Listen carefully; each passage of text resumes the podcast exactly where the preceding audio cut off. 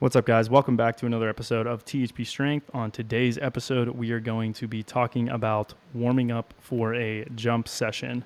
Real quick, we want to give a shout out to our sponsors, Legion Supplements. Just remember, guys, that we approach them because they are one of the most premium services for supplements. Everything that they do is research backed from the quantity and the quality of the ingredients. They are supported in evidence based research so that you are able to get the maximum return on your training. We're constantly asked, what's the best way to recover? And this is my answer give your body the bioavailability for the micronutrients that it needs to ultimately adapt itself. Let the training do its job and let your body recover on its own by giving it what it already needs.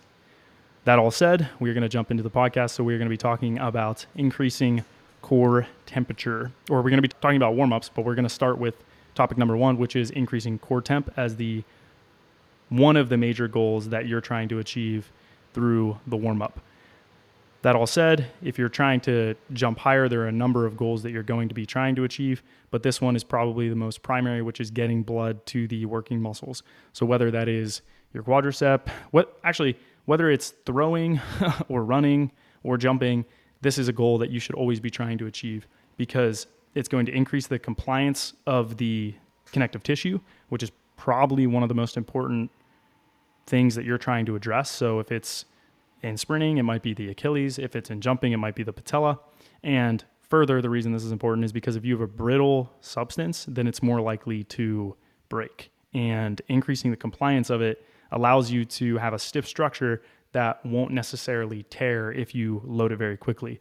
So that is one of the the big goals of your warm up no matter when you're training, but specifically if you're going to jump because you're about to load that tendon and that connective tissue very quickly.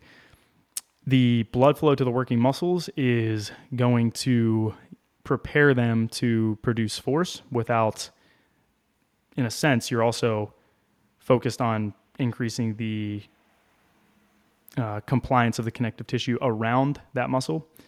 And that would be the perimysium, epimysium, and endomysium. But further, again, you're trying to prep those muscles to produce force. And I'll get into the nitty gritty of that a little bit later on. But increasing core temp, if you're a speed power athlete, that would be my number one concern is are we are the muscles ready to produce force? And are the connective tissues compliant so that when we do load them, they're able to stretch and shorten and produce a lot of energy without causing damage to them. Other and just really quickly, this can be extrapolated out to different athletic activities that require explosive movement. So someone could theoretically use what we're about to go over to warm up for a tennis match, a basketball game, insert other explosive sporting event here. This isn't just limited to someone who's about to go do high jump. Yeah, or dunking or whatever else. So another there's tons of other focuses, but increasing the core temp being one of the the biggest goals of just a, a warm up in general. But if you're trying to get a specific task done, like jumping, I guess maybe a better way of saying it is just because you're trying to get a task like jumping in or you have this very specific goal, it doesn't mean you go and change your entire warm up. Actually, it's contrary. You want to have the same exact warm up that you've been doing. Many times you'll have athletes reach out to you as a coach and say, Hey, it's the day of my meet and I want to run fast today. Is there anything I can do in my warm up that'll help me run faster today? The reality is just do what you've been doing. If you try to add something in your warm up now, it's going to be totally novel and a shock or a stimulus that your body isn't prepared for, and you're probably not going to perform well. So you need to keep everything consistent so that it's very routine for you to line up if you're a sprinter, get in the blocks, and get ready to go. Same thing's true for Isaiah. When he goes to a contest, I've told him this so many times, and early on, I would say it was beating it into your head was do the same exact warm up. And he's, I don't have space, or I don't have this, and I don't have this. I'm like, make it work. You want to try to warm up earlier, stay warm if that's a problem. I think when we were in, when you were in Paris getting ready for the Quai 54, you had a big problem with finding enough space to stay warm and then being able to maintain that for the competition. Is that correct? Yeah. So before the contest, they had us in the back because They have one giant or one basketball court, and then like only the people that are in the games can be on the basketball court. And then in the back, there's like a bunch of events and like little booths they had set up. It, it's basically like a big festival thing. So where we were at was literally like maybe 15 by 15 foot like space. And we had to stay in that one space. So i literally just did the warm up like with 15 feet of running room. It was maybe less. It was probably like 10 feet of running room.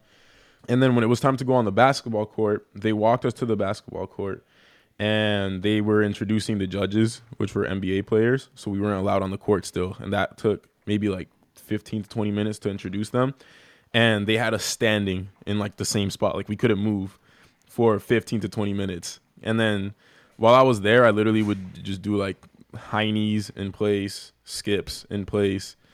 I did body weight squats, just trying to just stay as warm as possible. And then after standing in the same spot for about 20 minutes, then they expected us to go out and do the entire dunk contest. Yeah, they're not always yeah. super aware of what it takes to dunk. And many people aren't. They don't understand that you're it's the same thing like track and field. You wouldn't just have a track and field athlete stand around for 45 minutes and then throw them on the line. And even then, many dunking athletes don't know that a warm up is important. It's like one of the simplest things that you can do if you're trying to compete at a high level to ensure that you're going to jump high. A lot of people just walk into the gym and they're like, all right, ready to go. Some people actually advocate yeah. that. I think Jordan Kilganon actually says that's what you should do, correct? No, Jordan had he warmed up differently, like in different stages of his his dunk career. He used to be the type. I remember he told me he, he used to just walk into the gym and his best jump of the day was a second jump of the day. So that's how he was from when he was young up until he was like 20 or something like that. Then he started having knee issues, and then he started doing. And, and this is something that I learned from him, and then that we also started implementing in our training, and it's jumping, like taking 10% jumps at first. Yeah, and we're definitely going to get into that later, but go on. yeah, work, working up to 100%. So he started doing that because of knee pain, and his knee pain got really bad, and he still had to do like dunk events every single weekend. So that's a really good way. Like, worst case scenario, if you are doing really bad with tendinopathy, but you're like forced to do an event, let's say someone's about to pay you twenty thousand dollars to do, to do a dunk event, and you have to dunk or something like dunk league, or let's say it's your championship basketball game where like you're willing to risk jumping through knee pain. That's probably the best way I found is ten percent to hundred yeah. percent, and then yeah, and then after that he does do a dynamic warm up to this day. I think a lot of times what happens is dunkers they don't have a lot of self discipline, even the elite guys and everybody knows that dynamic warm up is important, but when you're about to have a big dunk session or competition, it's hard to control like how excited you are, and that's when people usually rush through the dynamic warm up. Yeah. yeah. So I think that all said, you'll see that the general consensus on how to warm up has changed over the years for pro dunking, but went from basically not doing any warm up to now doing a full general to specific warm up, including dynamic flexibility and going from something like running into something like jumping. These are general warm up guidelines that you should have, but I'm going to try to stick to the outline that we have here so I don't get lost elaborating on yeah. general warm up practices and try to keep it specific to try to keep it specific to jumping and hopefully a lot of people can pull from that and apply it to whatever activity they're trying to improve whether it's sprinting or throwing or whatever else. Isaiah actually asked a a question here. What about warming up in cold weather? Because the first thing that I said was increase your core temp is not necessarily whether you feel cold or not cold. You could, your internal temp is something that is a little bit more complex than that. It's not just the way that your skin feels. And this comes from the book Power Plyometrics. But that question came up and it was like, what if you're what if you're physically cold? And it's not this outward sense of am I cold or am I warm? it's internal temp. That is what core temp I would say is maybe a better description of. For example, your tendon might be touch cold to touch, but it's compliant, it is warm, and it's ready to start producing force. If it is colder, you will increase the brittleness of it. And it being cold outside is going to it's going to exacerbate that at all the t- every tissue across the body your connective tissue of your endomysium, perimysium, and epimysium is going to be is going to be brittle. It's not going to be as compliant. And is there a general rule of thumb that you can use to know if you're warmed up enough? Is it like, hey, I'm sweating. All right, I'm no, probably pretty. I would say it's totally subjective. You have to know where you're. You have to do a bunch of warm ups and have the internal knowing that you're ready to go. And you get to that point by warming up before every session, every day. If you skip the warm ups all the time, and we have people that do this, they come to me the day before a competition and they'll say, Oh, what should I do for my warm up? Like, you usually do. What do you mean? You should have been having jump sessions every Saturday where you're warming up and ready to go for this session. Why are you asking me now, the day of your jump session or the day of your competition or your sprint, what what warm up you should be doing? It's the exact same thing you've been doing. And this brings me to the, the third one, which is the cognitive function and excitability. If you've if you're doing this is the third topic, but I'll move it up in the discussion so that it applies to what we're talking about. If you're doing the same thing every day, you're going through the same exact routine every day, there's no way you're going to be nervous when you come out the day of your competition doing that warm up because you've done it a million times. If you get to the, and you see this pretty frequently with elite athletes, they are so smooth and focused and confident when they get to their competition. Why? Because they've put in all the work prior to that. Your warm up is an extension of that. It is you going through these mundane tasks that you've done a million times so that it feels routine and it feels mundane. It feels almost boring because yeah. your body is so close to on the edge of too excited. So if you're able to bring it down and go through this very slow to fast progression, this general to specific progression, it is your body slowly ramping up for the task that you're about to perform, getting you in this sweet spot of the performance anxiety curve or the excite, excitation performance curve, which is the more excited you are, the more you'll probably perform better. But if you go too far in terms of say, excitement, you drop off. I'd say if someone wants to dig into this a little bit more, someone in the NBA who's famous for having literally a copy and paste warm up every single day to the T, same jump shot, same amount, same position on the court is JJ Redick. JJ Redick apparently has the exact same warm up every single game. Nothing changes. Yep. Like the if you were to monitor his footsteps, they would look the exact same from one arena to the next, from one game to the next. And it needs to be, I would say, the same way someone's warming up to do a max squat. Now, the reason I asked about that sweat is because if you just got to a sweat and you're like, all right, I'm ready to go do a max squat, no. like getting warm is one thing, but you have to you have to get the rest of your body. And I think John's talking on the cognitive side here as well the neuromuscular side. You can't just get a sweat and say, all right, I'm ready for my 405 squat. It's definitely not going to happen. And that's because everything that you're doing on the court is driven centrally. It's driven by your brain and your spinal cord. You can't have these volitional motor sequences happen without being very in tune at the spinal and cerebral level. You have to be you have to be ready neurally and that is why having a very systematic approach to your warm up can prepare you to jump high every single time that you go to jump high. Now, that said, training inhibits the body's your ten, your ability to jump high because it interrupts certain internal processes. So oftentimes people say, well, I did the full warm up and I didn't jump as high. I did my full warm up and I didn't get the result I wanted. What did you do previously? Had you been doing that warm up? Did you deload? Just because you do a full warm up does not mean that you're entitled to jumping high. It means you're giving yourself the best chance of jumping high. I have uh, I have two examples of that. The first example is when I was in North Carolina. Now I've been doing the same warm up now for two years, I believe, like just consistently doing the, the warm up every single workout. And I'm very used to it. It primes me when I do it before competitions. It gets me in the zone, ready to perform. But when I was in North Carolina, Travis was with us. His Instagram is Travis Dunks. If you guys want to see his stuff, he is notorious for not doing the warm up before before his sessions. I don't know. I think he's better about it now, but I'm not sure.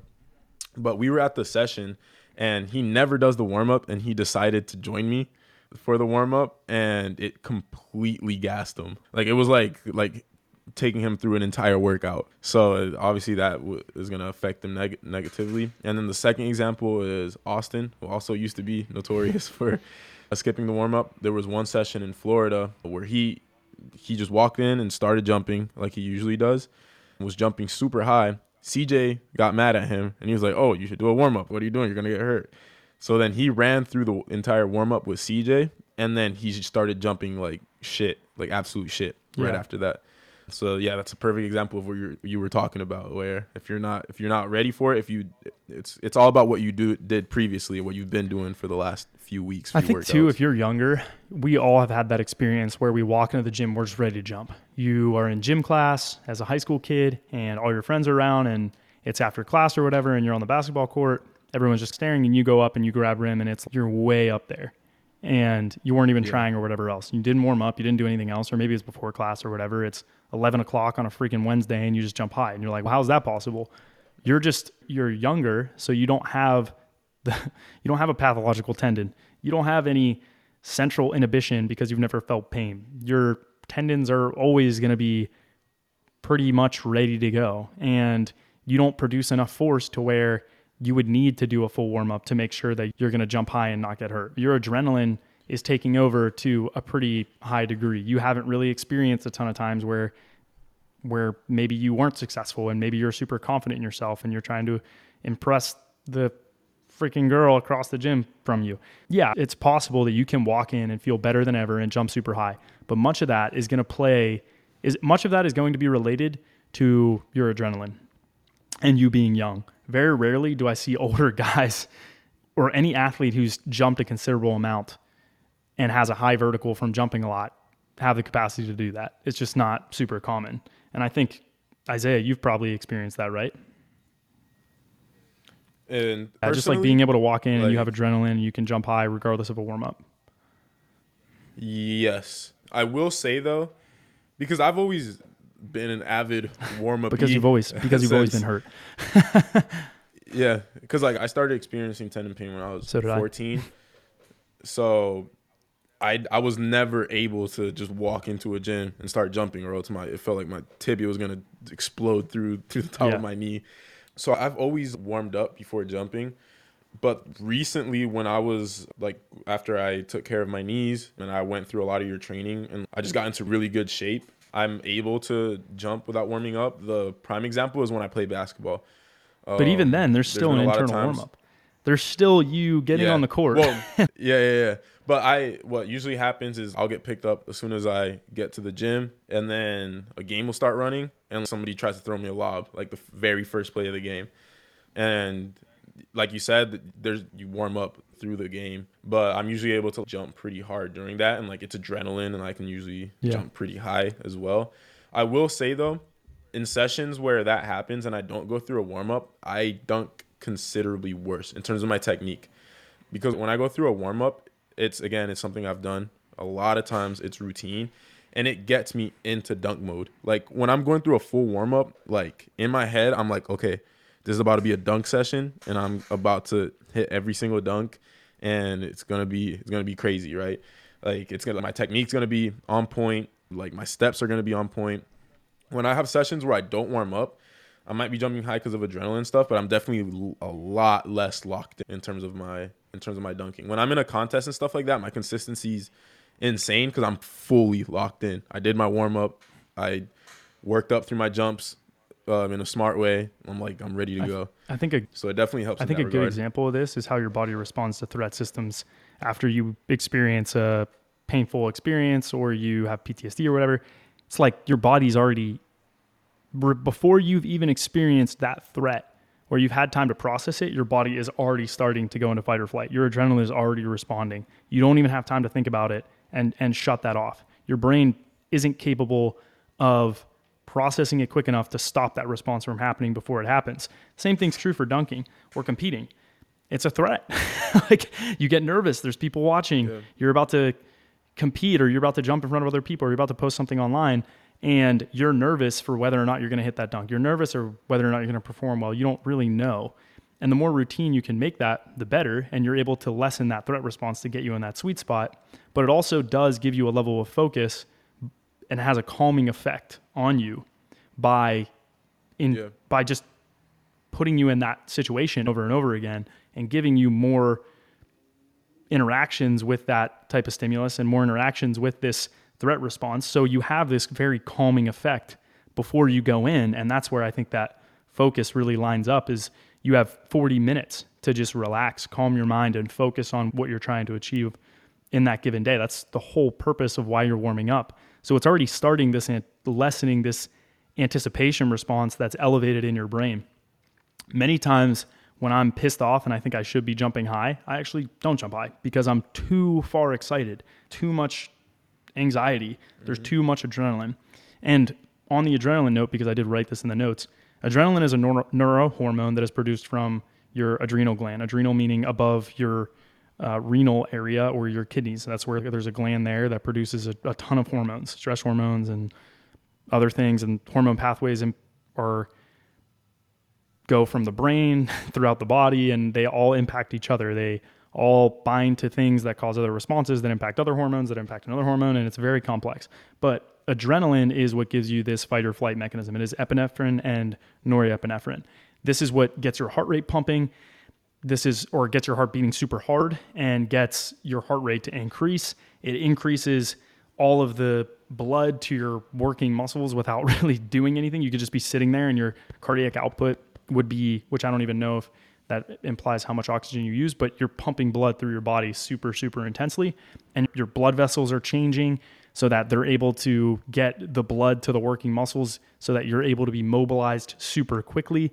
The blood vessels that go to your muscles are going to vasodilate, which means open up so that blood is being rushed into there so that you're ready to go and that you have oxygen readily available, you have ATP readily available, and you're able to go through these biochemical processes super readily and at, to a great degree. If you're getting ready to run from a cheetah, this process needs to happen quick so that you're able to be as efficient as possible and give yourself the greatest chances of survival.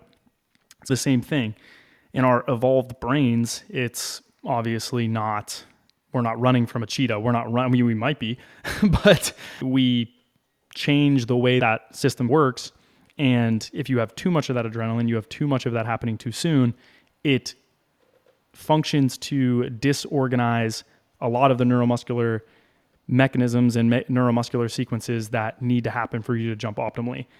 That is why I talk about cognitive function. That is why I wanted to bring it up, is because that is really what you're trying to mediate to allow yourself to perform to a great degree. You're trying to mediate this adrenal response in the body so that it does doesn't interrupt. A little bit's good. A lot, too much is bad, and the warm up can really function to bring that back down. So all of that said, that was the second topic. Isaiah, I know you had something to say there. I don't know what it was. Oh, I was just gonna say that I'm about to do my jumps right after this podcast, and I can literally feel my adrenaline. Like me too. It's starting to pump. Even though I, I like know it's gonna be like ten jumps and it's I'm capping it and stuff. I can feel my body warming up. I feel the adrenaline. Like palms are getting like a little sweaty. Yeah, like I can feel that hormonal response just starting to seep through the body. But it's about like John said, managing that because too much is bad for you, and that's where again the, the warm up is important because it like brings you back down mm-hmm. to earth and it keeps you at that that sweet spot that you need to be on the what is that you call it the excitability it's like, excitability it's, it's like curve? the excitation performance curve or something there's a name for it i always i've talked about it before but i can't remember off the top yeah. of my head exactly what it's called i'll see if i can google it real quick and see if it comes up hunter is there anything that you've heard here that is interesting you that you want to talk about or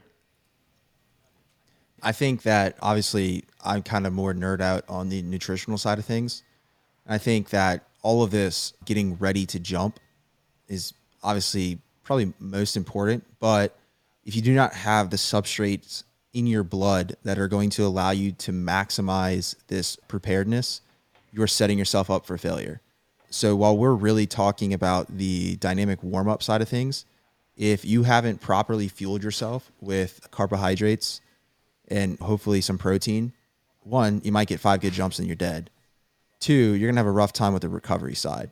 So when you go to do this, ideally you control as many variables as possible. So week to week, month to month, the changes in your jump height are from actual training or maybe lack of sleep or something like that. But the last thing you want is you're trying 10 different jump warm ups every month and you never really nail down exactly what you want and then next thing you know, you're changing week to week, but you have no idea what it what the change is coming from. Is it because my squat went up? Is it because I tried a new warm up? Is it because I didn't eat before my last jump day and now I had a big bowl of oatmeal before this one? And All of this is important, Oh, and keep- ideally keep you control these variables so that any changes you can start to nail down where they come from. Yeah. And also it's important not to let others like experiences and how their bodies are dictate how you personally should warm up because what I see happening a lot is there might be a you might be super disciplined about your warm up every session before every time you work out before every time you dunk and then as soon as you put somebody in front of a ton of people a ton of other dunkers and they see some freakazoid cyborg like jump 45 inches without warming up that person wants to do the same thing they get the adrenaline like stick to your warm up and be completely disciplined. It used to happen to me a lot when I wasn't as good as I am now. I would go into contest and I would see some guy just start going, but I would always stay locked in and keep warming up and stuff like that. And now I feel like I'm in a position where it can be like more of an example where I'm gonna warm up and I'm gonna jump higher than you, like like type of thing. So always stay disciplined. Don't let other people's everybody's in, it's individual, right? Everybody's different. Warm up according to to how you feel, to to how you've always done it, and stay disciplined. Yeah, I think all those things are true. What Hunter was saying brings me back to another point that I wanted to address, which is a shakeout. If you're doing a very high importance competition, then you should probably be doing a warm up the day before your competition. And there are tons of other elements that bleed into this. But if you're just talking about a normal session, you don't need to do this. If you're talking about a very important session, one, you should probably be deloading. Two, you should probably have a proper taper. And three, that proper taper should include a shakeout that is meant to drive up your neural sensitivity. Maybe I don't know if that's the correct word, but it drives up your body's ability to produce a lot of force very quickly prior to the competition. Think about it like the saying motion is lotion or something like that, but in terms of your nervous system. Remember, your nervous system is a bunch of spaghetti like structures connected together that connect to your muscles. You want to try to get that pathway or that highway, that neural highway, as lubricated, for lack of a better term, as possible, which is bringing me to the next point, which is neuromuscular prep. We talked about the joint prep and changing compliance and things like that. One other thing I want to add to that before I get into this neuromuscular prep is isometrics are always great to do for jumping or anything where you are trying to store and release energy in a tendon. It increases the compliance via changing creep via taking advantage of creep, which changes the cross links so that they soften, open up, and you're able to load the core of that tendon. And this is all according to Keith Barr's research. He says this happens in slow strength, but would also happen in isometric contraction. Again, another analogy slapping water and surface tension. If you slap water, it's very stiff. You put your hand into it very slowly. Obviously, you don't feel that surface tension. Same thing is true in tendons, and isometrics will help you take advantage of that to increase the core temp, for lack of a better word, in that tendon and improve its compliancy so it's able to better store and release energy. The other thing that helps with joint prep is the weeping of synovial fluid. Through all the skips and the general work that you do in getting your core temp up, your joints, your hyaline cartilage, and your fibrocartilage, which is your meniscus, and the underside of your patella or the underside of your kneecap, where you get the slide and glide, and then your meniscus is the same material that your discs are. Metafibrocartilage and hyaline cartilage would be, again, slide and glide underneath your kneecap. Both of those cartilages can produce a fluid that lubricates the joint. And it can be beneficial to go through the whole warm up to get those that weeping of synovial fluid so that it soaks into that tissue and it's prepared to slide and glide and allow you to move freely without pain or have pain in the future. That's why you want to start with something easy. That's why you want to progress to something more intense, along with all the other things that we talked about. That all said, coming back to the neuromuscular prep, this is probably the last piece that I wanted to discuss. And then Isaiah, you and Hunter can obviously make comments or ask questions or whatever else. But the biggest goal that you're trying to achieve in your warm up, other than the joint prep and the cognitive prep, is this neuromuscular prep, which is are you ready to sequence your jumps appropriately and connect everything together? Are you able to anticipate the jump before it happens? Are which is going to change the entire sequencing of your jump. It's going to change when muscles are recruited, at what degrees, and when that happens, your tendon isn't going to rupture because you've done all of the previous prep previously.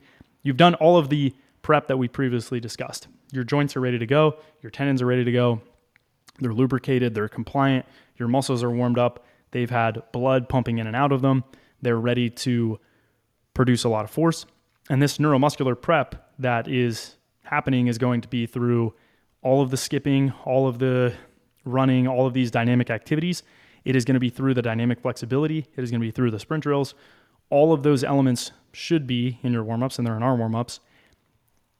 And they are going to function to optimally optimize the motor pattern or the motor sequencing that you're about to perform.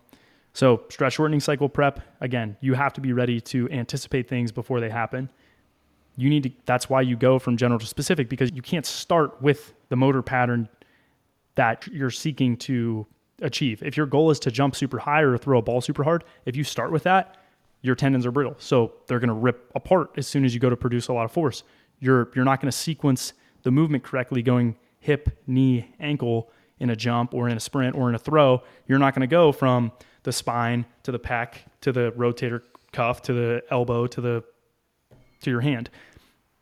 Being able to set up your warm up such that it goes from proximal to distal, meaning it goes from the big muscles close to your core to the little ones out at your tippy toes or your fingertips, optimizes the sequencing that is to follow, which in this case is jumping.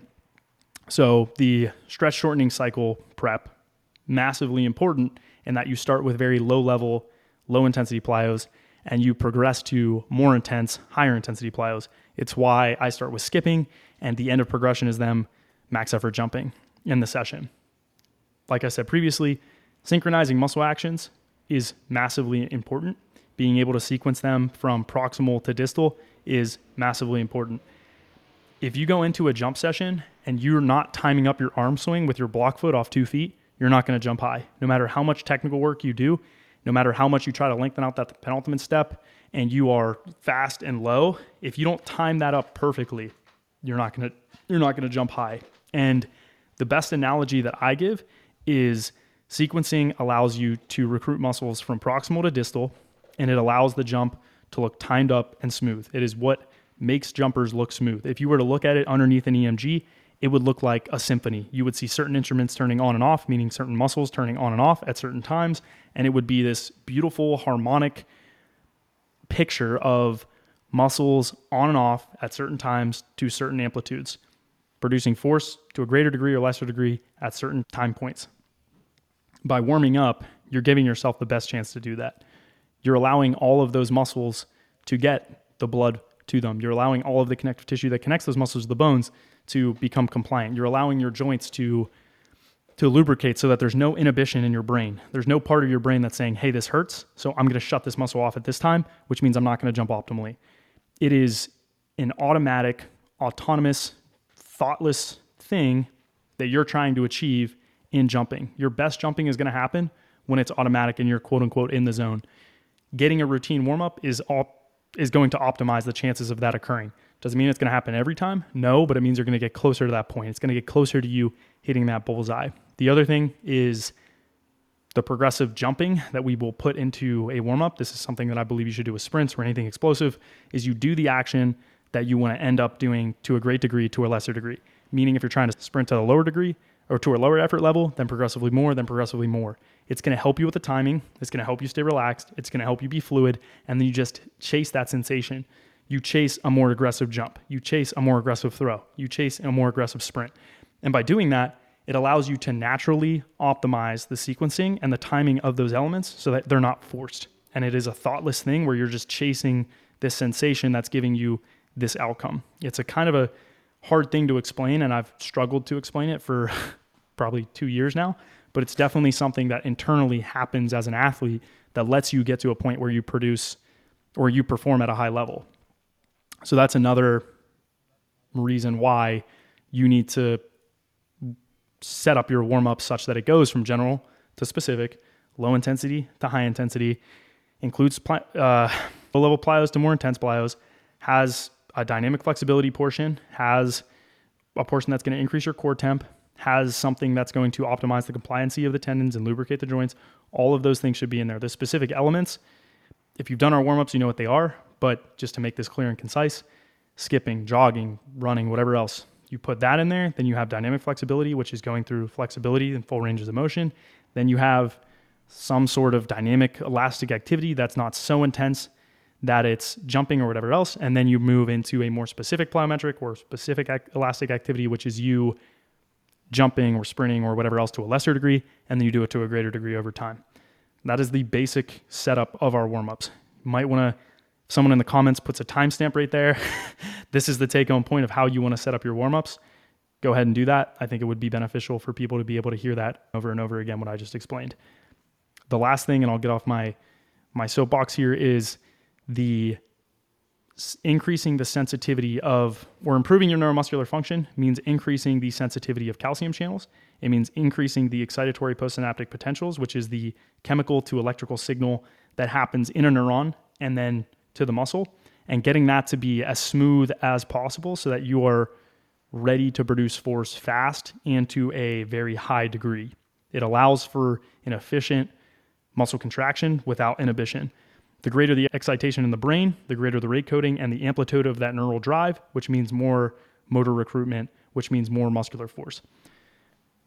That's everything in the why you why you should set it up specifically and then I also briefly talked about the how, but just wanted to be sure we didn't get too far off topic there and I'll sum it up again. The first goal, you need to increase your core temp.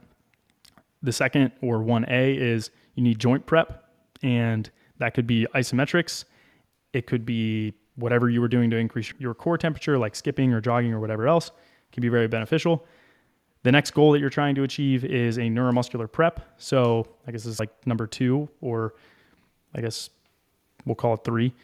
Neuromuscular prep, which is getting all of those cognitive and motor patterns to connect together and getting your nervous system to unwind appropriately and getting it to, or I guess, wind out appropriately. So you are able to produce a lot of force very quickly.